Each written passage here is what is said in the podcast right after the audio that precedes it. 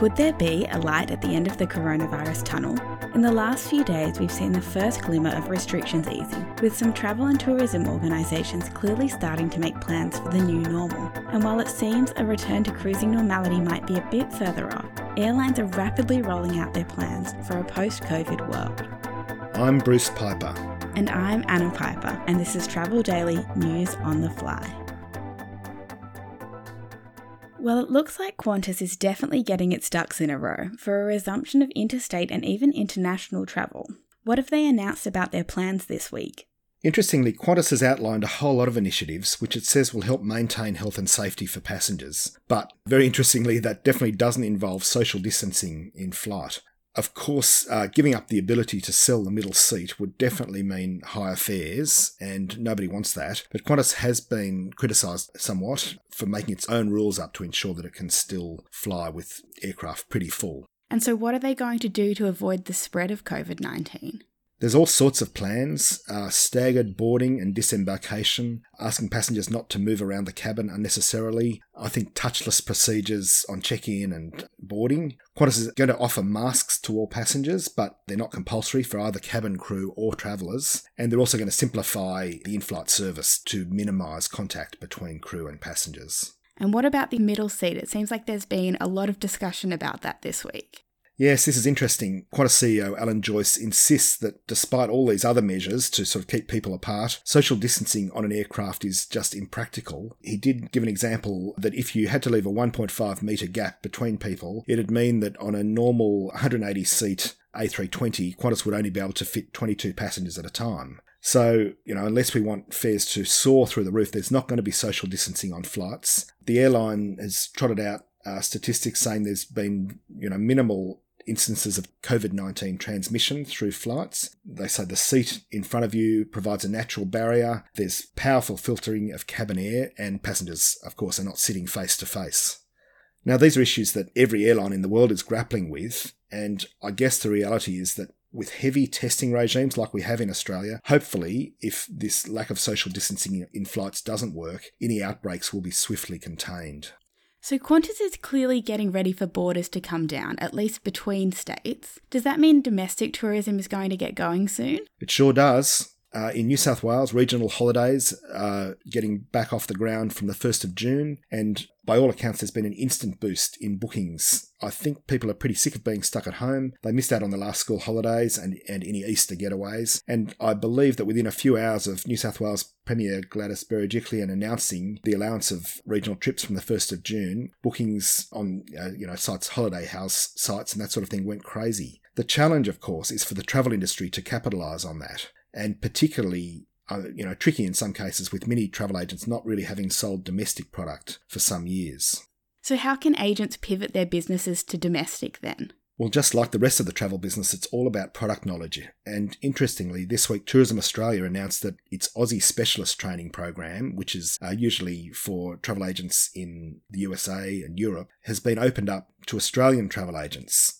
I believe it's being funded from some of the money provided to help the domestic tourism industry recover, um, both from the bushfires and also from COVID 19. So it's free for agents to sign up. And I think there's uh, some sort of incentive to register with Tourism Australia by the 22nd of June, some sort of prize pack. But aside from that, it's also a great opportunity to boost knowledge. Clearly, uh, with this booking surge, there's tons of pent up demand out there. And while lots of it is road trips and local stays, that doesn't mean there aren't opportunities for agents to get their clients thinking about domestic too. It was also interesting to see this week Australia and Beyond Holidays, which is an inbound operator led by former Qantas Holidays chief Simon Bernardi. Obviously, there's no inbound travel at the moment, so they've opened up their range to travel agents. And uh, Simon told me that after our report in Travel Daily, he had tons of inquiries, including even some from major travel agency groups about a preferred agreement, so that might make it even easier for agents to get re engaged with domestic.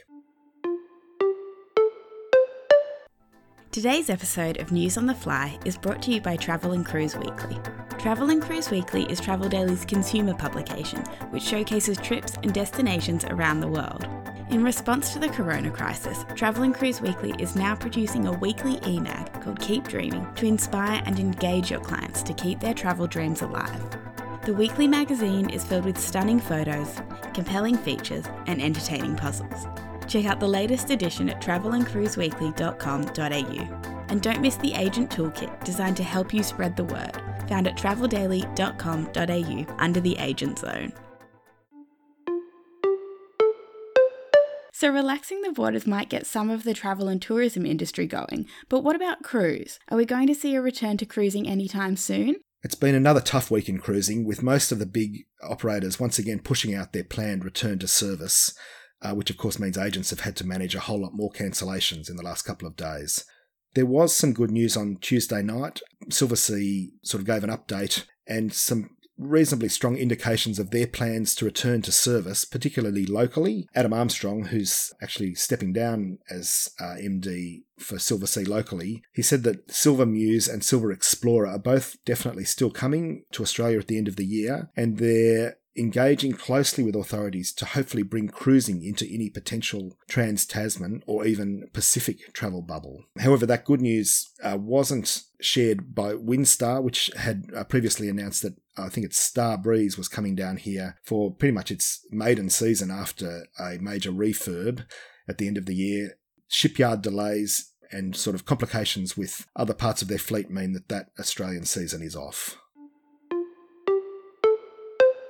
And just to wrap things up, what's been the reaction to last week's shock resignation of Jason Westbury? I think it'd be fair to say the industry's still reeling. After chairman Tom Manwaring wrote a column in Travel Daily this week about where things are at, and I'm sure the board and the federation will be working very hard to try to steady the industry's nerves. I've had a whole lot of feedback from agents and other suppliers urging that Jason should be reinstated, so there's clearly a lot of respect for what he's been doing on the industry's behalf. So I think it's a case of watch this space.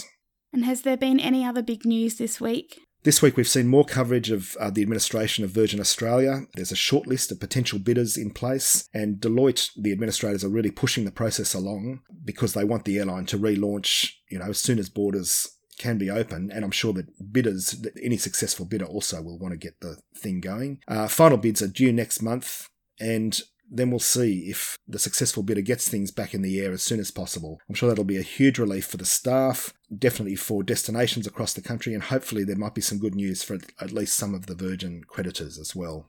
Closer to home in news, I'd just like to put in a plug for the new Travel Daily Training Academy, which we announced yesterday. We're really hoping this is going to be a game changer for destinations, suppliers, and anyone else in the industry who wants to educate travel agents and you know industry participants, boost their knowledge so that they can sell more.